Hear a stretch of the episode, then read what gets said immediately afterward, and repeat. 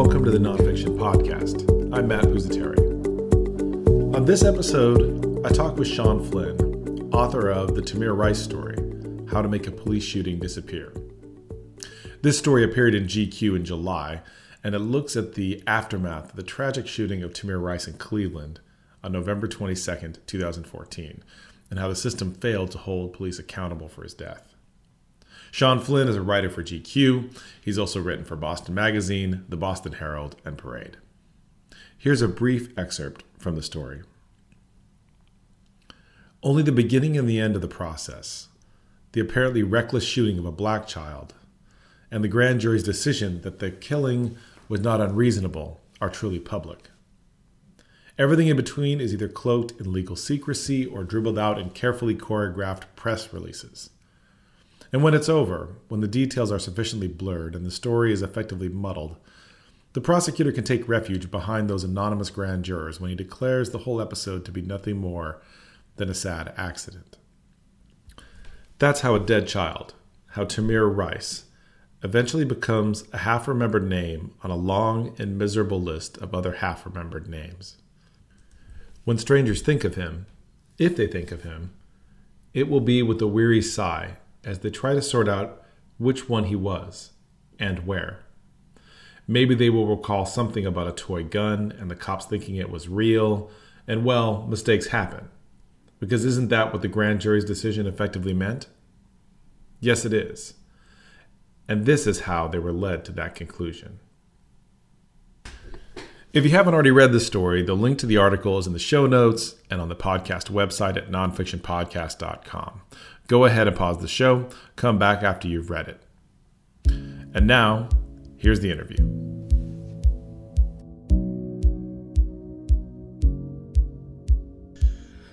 I'm talking with Sean Flynn. He's a writer at G Q Magazine. And we're taking a look at his story, The Tamir Rice Story: How to Make a Police Shooting Disappear. Sean, thanks a lot for coming on the show. Thank you. Happy to be here. So I read this story um, when it first came out in July, and, and I was outraged. And uh, and then I read it again uh, yesterday before planning to talk to you today. And you know, the, obviously the, the Tamir Rice case had been covered by tons and tons of newspapers and magazines and television uh, reporting.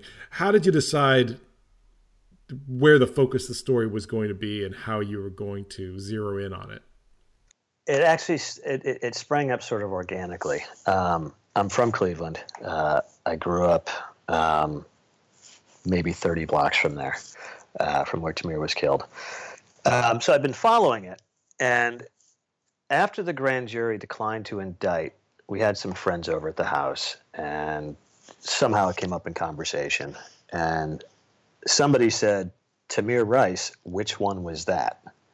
And that just really struck me that that there had been so many, um, so many instances of, of black males being shot by police that they're all starting to bleed together. Um, and it, it was so so that was that put the thought into my head of, how do we end up forgetting these things? Um, how do they all just become this this mush?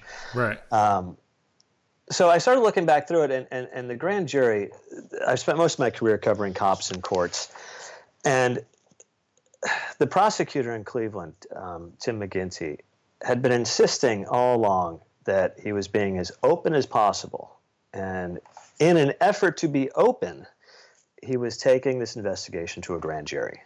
And that right there is, is it, it's it's just, it's a contradictory statement. Uh, Once you go to the grand jury, you cease to be open. Um, and he had said he was going to do this with every shooting. So I actually started with him. Um, he was the person I reached out to first uh, and told him that, that I wanted to uh, talk to him about his policy. As far as I know, he's the only prosecutor who has, has publicly stated that he will take every police use of force, uh, deadly force, to a grand jury. Um, and I want to talk to him about his thinking behind that. He did not respond. Um, mm-hmm. I never heard a word. So we started thinking about it, and the best way to tell the story, the problem, um, from our perspective, uh, I think from the other side, it's not a problem. Um, grand jury records are secret. Uh, transcripts maybe you can get a judge to release him um, if you really kick and scream and come up with some some incredible claims. Um, but even though the transcripts and what was said in the grand jury room are secret, people who testify are completely free to, to, to say whatever they want. Mm-hmm. So we went to them. Um, and you're right, some of that had been reported, um, but it had been reported piecemeal and it had been reported um, uh, uh, always in a he said, she said context. That, that no one had ever put it all together into one long stream of, look, over a period of more than a year, these are the steps they took to make this go away. So that's where we started. Um, I just started, I, I called uh, Jonathan Abadie, um, who I, I knew vaguely from a different story I'd worked on years ago. Um, he was a familiar name. And we started working from there. And I started calling the witnesses that, that he called to testify, and I talked to Tamir's mother. Um, obviously, we went through um, any official reports and, and uh, any paper trails that we could follow. Um, and it fell together pretty cleanly. So most all your sense of the grand jury came from talking to the people that had appeared? Uh, yes. My sense of how a grand jury works, um, I was very familiar with that. Um, and there were a lot of people that, that, that there were some background conversations. Um, and there were also, I don't know, I probably talked to fifteen different judges, prosecutors, former prosecutors, federal prosecutors, state prosecutors, um, just to make sure I was keeping everything in perspective and, and wasn't wandering too far afield. Mm-hmm. Yeah, I think what was interesting about this was I was actually on a grand jury for about eight weeks a few years ago in Washington, D C, and the way you were describing what went on in there was so shocking to me because it's so different from the experience typically I think people have on a grand jury, and that you don't have somebody in there basically working to sort of exonerate somebody. Right. Usually, exactly. You know, they'll, they'll, I think people often get confused about what a grand jury is, and they don't realize it's it's just to create an indictment saying there's enough cause to go forward with a trial. And then that person will then have ample opportunity to make a defense and do the full process that everyone knows. But but to have them in there sort of trying to prevent these guys from getting a full examination, you know, was very, very shocking to, to see. It was absolutely gobsmacking. And, and it was, uh, because it was so shocking, you, you know, your first instinct is this, this didn't really happen. Um, but when you have all the witnesses telling the same story, um, you had, when they came immediately after testifying, they came out and were debriefed and there were contemporaneous notes. Um, so, you know, we have them saying it in the moment. Um, You have the the public things um, that McGinty's office was doing. I mean, just just the idea that we're going to release um, uh, information that, that that we've spun to exonerate the officers. We're going to release that on the Saturday night of a holiday weekend, so that the defense doesn't, so that Tamir's family doesn't have a chance to respond to it. Um, uh, you know. That suggests that, that, that we're not really being on the up and up here. So how long did you spend researching this story? Were you, how long were you in Cleveland and talking to people to get all the pieces together? Uh, I made a couple of trips to Cleveland, um, you know, all told, because it, it's there wasn't all that much digging around. Cause, I mean, look, um, Loehmann and Garmback weren't talking. Um, mm-hmm. Their lawyers weren't talking. McGinty's office wasn't talking. Loehmann uh, and Garmback were the police officers. Yes, yes, I'm sorry. They, they, sure. Yeah, they were the police officers. Sure. Um, Uh, I put together, um, you know, I certainly had conversations with McGinty's office, um, very pleasant ones actually. Uh, and I put together a very long list of very specific questions. Um, uh, and they came back with, yeah, we're just not going to talk to you. Um, you know, we're not, gonna, we're not disputing anything. Um, we're not confirming anything. We're just not going to talk to you. Um, so They certainly had ample opportunity to to correct the record if there was something wrong in there. Um, and then I spent, you know, it, it wasn't the most labor intensive in terms of the interviews. I mean, th- there were witnesses who were before the grand jury. Um, the hardest part uh, was making sure that I had all the uh, um, all the legal stuff lined up properly. Um, I mean, there is a real legitimate uh, dispute as to which Supreme Court uh, and circuit court rulings um, are controlling in that part of Ohio. Uh, and trying to sort through that when you're not an attorney um, was a little bit tough. Right. And there was actually, just, just as a quick aside, and this this might be a little bit dull, but there was um, there was a moment when, and, and this was sort of the big giveaway too, um, when the prosecutors allowed the officers to testify before the grand jury and then allowed them to invoke their Fifth Amendment rights and walk away. That was a huge red flag because, I mean, the, the prosecutors, when they're trying to indict somebody, do not do not invite that person to come and testify. Um, when that happened, uh, the local reporting, they went to legal experts, um, criminal defense lawyers, law professors, um, and they all said, hey, you can't do this. You can't selectively invoke your Fifth Amendment rights. Once you go and testify before the grand jury, you, you've waived it. Um, that struck me as really, really strange uh, because that would mean that the prosecutors um, were either lying or, or, or grossly incompetent, um, neither one of which seemed plausible. I mean, these are very smart guys, and I don't think they're lying about anything. Um, I went through – it was the fourteenth person that I talked to, and this was a range across five states of law professors, judges, federal prosecutors, state prosecutors. Um, all of them said the same thing. You can't do that. Um, once you testify, you've given up your fifth. It turns out they were all wrong. Um, I finally had an old friend um, – who's been a prosecutor and a judge, dig through some law books, and, and he found the law. And the exception is a grand jury. You can go in and say whatever you want in a grand jury and then refuse to answer questions, which is why, again, prosecutors don't call anybody in front of a grand jury. I wonder that because I, you know, when I was on a grand jury, one of the unique things was usually there weren't any questions. Usually it was very matter of fact and it'd be done really fast. But unlike a jury in, a, in an actual trial, you were allowed to ask questions. Right. So so you you could raise your hand and say, well, you know, how did you know he had something in his glove compartment or something?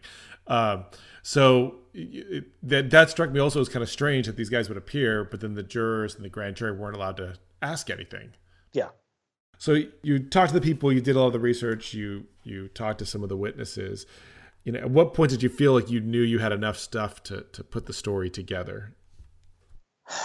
Probably a month to six weeks in, um, when when there was a consistent version of events, um, when there was um, an external timeline of um, of press releases and spin in their own seventy-four page report, um, when all of those things, when I was sure that all of those things lined up in the same narrative, uh, and that that process probably took anywhere between, I'm going to say, probably six weeks to two months.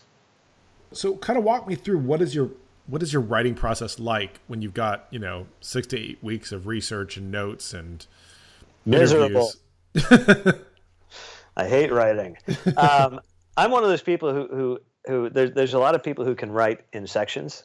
Um, you know, they can do the second section, then the fifth section, and then go back to the third section. I can't do that. I have to go from the beginning to the end. So I've got to struggle with my opener. Um, and that, frankly, was pretty easy. Um, th- th- there's a couple of times in, in when you're reporting these things, uh, sometimes it just, th- they fall into place and you hear something and you know it. Uh, so with the opener, it was, as soon as you've got a prosecutor waving a gun in a witness's face, I mean, that is so far over the line. Uh, that's beyond egregious. Uh, I mean, if you tried that at a trial, you'd be disciplined. Um, so that was that was an easy one. Um, the heartbreaking one, it's it's always tough to get a closure on these things. And when I was talking with Samaria, uh, Tamir's mother, and she told me that sometimes people say, oh, I know you. You're Trayvon Martin's mom. That was just... one, it was heartbreaking, right, uh, right. But it really got to the point of we are allowing these things to all blur together. Um, we're forgetting these are real little boys. That actually raises a point I was going to get to, which is this theme of the blurriness of, of these incidents. You know, that seemed to be an under a theme that runs through the whole piece. There was a there was a great paragraph. I was going to read this, and I think this was from somewhere in the middle of the story. And it says, if you didn't know him or don't know his city, or if you were simply too exhausted to sift one story from all the others, you might vaguely remember him as the kid who got killed in Cleveland during that period from roughly the summer of twenty fourteen through the spring of twenty fifteen, when black people were getting killed by police, received an unusual amount of national attention. Tamir was shot on November twenty-second, twenty fourteen, which was after John Crawford in Dayton and Michael Brown in Ferguson, but before Rumain Brisbon in Phoenix and Walter Scott in South Carolina. Um, that, that, that paragraph really struck me because I think I've been guilty of that. I think I lose track of who was who, with the exception of maybe Trayvon Martin. How did you balance that part of this story with the more linear narrative of like how this bizarre process happened with the grand jury and with the investigation?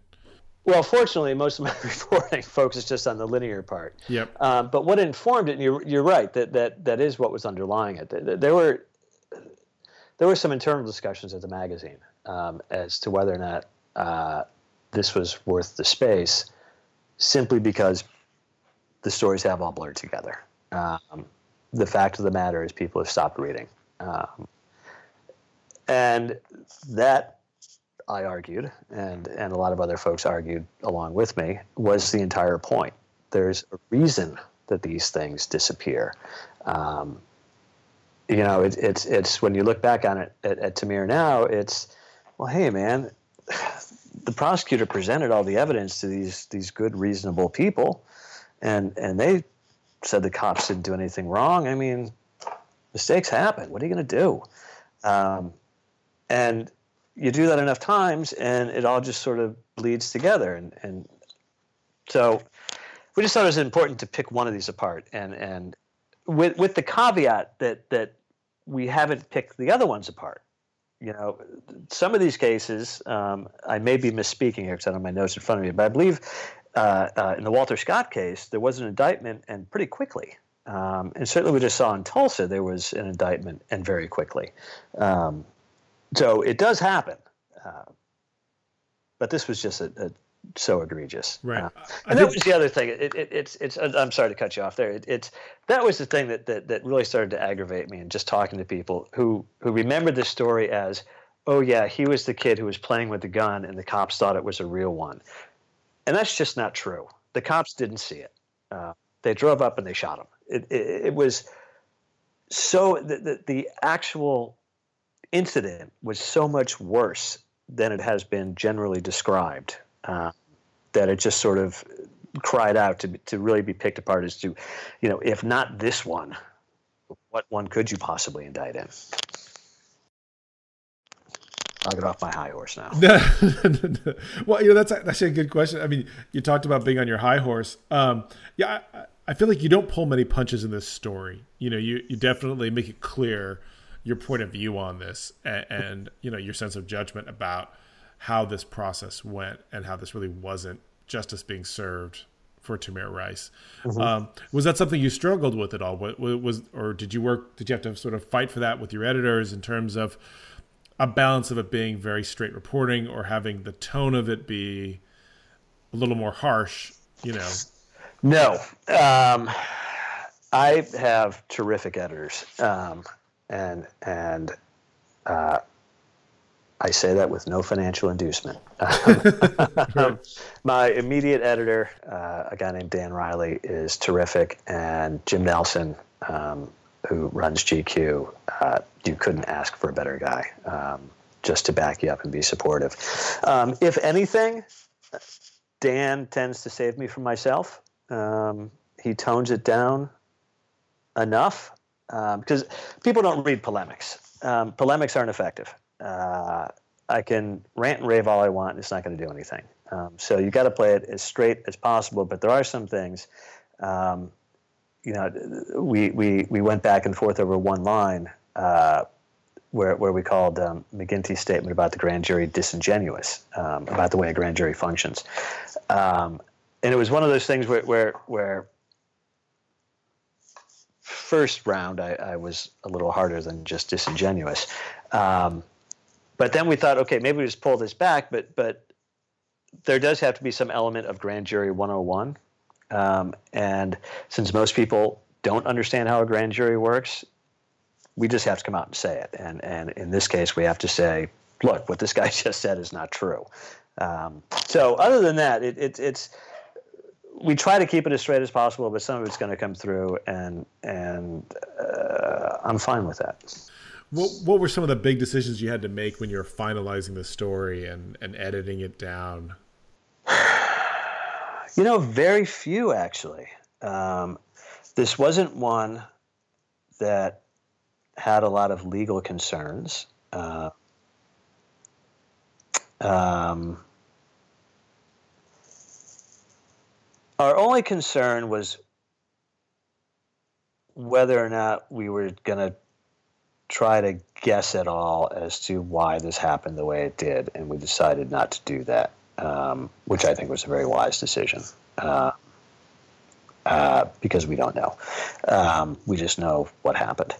Um, this was, was, believe it or not, it, um, one of the easier stories to put together. Um, as, as infuriating as it was, it, it wasn't difficult to sort it all through.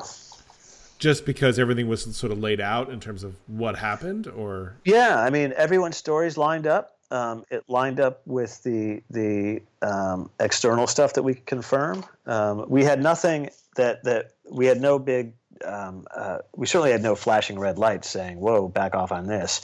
Um, but not even any like dim yellow lights. There, there were, we didn't have any, um, any real misgivings about, okay, are we being too hard here? Are we being too hard there? We were, um, I know we went through everything to do with uh, Loehmann and Garmback with a fine tooth comb, uh, uh, and went back and I think in the end probably quintuple checked um, uh, the stories with the witnesses just to make sure that those stayed consistent and lined up.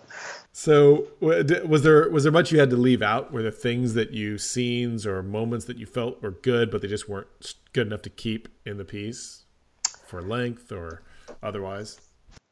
Yeah, I mean, there's always stuff for length. Um, this is sort of a wonderful thing. It's it's it's at the time it it seems like you're cutting off a limb, um, and and they're you know you got an editor sort of gouging out a major organ.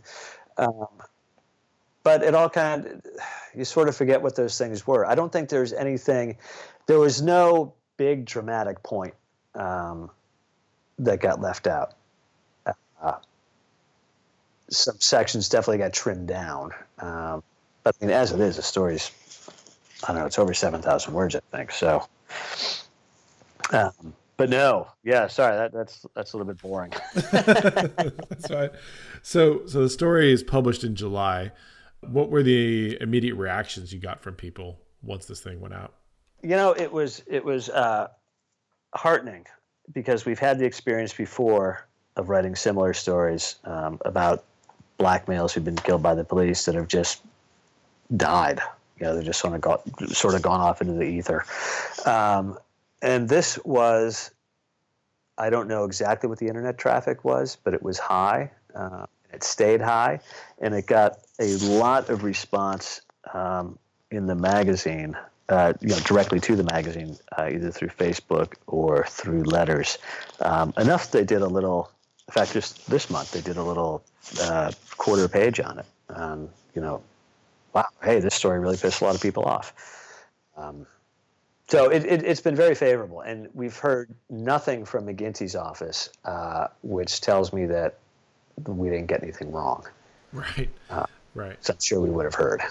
You said it pissed a lot of people off. Was it be- because of people being outraged at what yes. you reported on and not exactly. mad at how you reported it? Exactly. Yes. Not, not mad at us. Did you get a segment of people that were critical of the story or your take on it? Um, you know, I'm going to assume so. Because mm-hmm. the internet is is a hateful sewer. Right. I didn't wade through the comments, um, okay. but I'm sure somewhere there was, I don't know, some rants about all lives matter and and um, I'm sure some heated discussions. Oh, which I, I, I did actually see a, a glimpse of a couple of these um, of people who who who uh, you know. Oh, it's just liberal propaganda because Tamir Rice pointed a realistic gun at a cop and the cop told him to drop it and then he shot him. Well, okay, none of that actually happened, and if it did happen, you might have a point. Um, but yeah, from people who read it, um, no. Um, And actually, got some really thoughtful responses from uh, uh, from prosecutors, uh, law professors, um, who are like, you know, we're going to use this. We, people need to, you know, when we're teaching how grand juries work and how they can be abused, um, this is sort of the textbook case of it. Hmm. Hmm. Did you get any other reactions from any officials, anyone else in Cleveland? You mentioned the prosecutor's office didn't respond, but was there anybody else, like public entities that were responding? No, and I found that curious too. Um, you know, Steve Loomis, the uh, um, head of the police union there, uh, usually responds to everything um, quite outrageously. Um, one, he never called me back, which I was sort of surprised by because he calls everybody back. Um, but even he didn't say anything, uh, which I found really kind of surprising. But no, we didn't. Um, I didn't expect to, though. And it's sort of, what are you going to say at this point? Hmm. So, you know, when you finish a story like this and you, and you've kind of completed this, and I know you've written a lot about crime and, and things like this. I mean, does, does this make you feel more pessimistic, more optimistic? Does it change your outlook at all? You know, does it make you more cynical? You know, or, or do you take the responses of people that maybe you guys are making a difference as far as people, you know, being more aware of this? Um, the last thing you said, I would be, uh, I'm hopeful, but not unrealistically so. I mean, I'm writing stories for G Q Magazine. Um, I'm, I'm not going to change the world here. Uh, throughout all of this, because I, I do write a lot about crime and death and dead people. Um, Uh, we once did the body count just for a year, and it was horrific. Um, and it, but actually, through all of it, um, it has made me more optimistic. Um, it's something I tell my kids all the time. It's made me more optimistic, and and uh, it, it it it keeps making me more and more liberal, believe it or not, um, because the only reason these are stories is because they are unusual. They are out of the mainstream. Uh, and for every awful thing I write about, there's usually one bad guy, but several hundred, if not several thousand people trying to help. So, yeah, the bad guys make good stories, um, but most people are, are are very decent. And the more I travel and and and the more I meet people who've been through horrible things, and we're talking all over the world, um, everybody's the same. You know, everybody wants to, to raise their kids and feed their family and be as nice to strangers as they can. Um, and there's a few bad guys that are causing a lot of chaos. Hmm. All right. Well, um, This is a this is a difficult read and an infuriating read in some ways, but but but it's fantastic reporting and writing, and, and thanks for taking time today to talk to me about the story. Absolutely, thank you.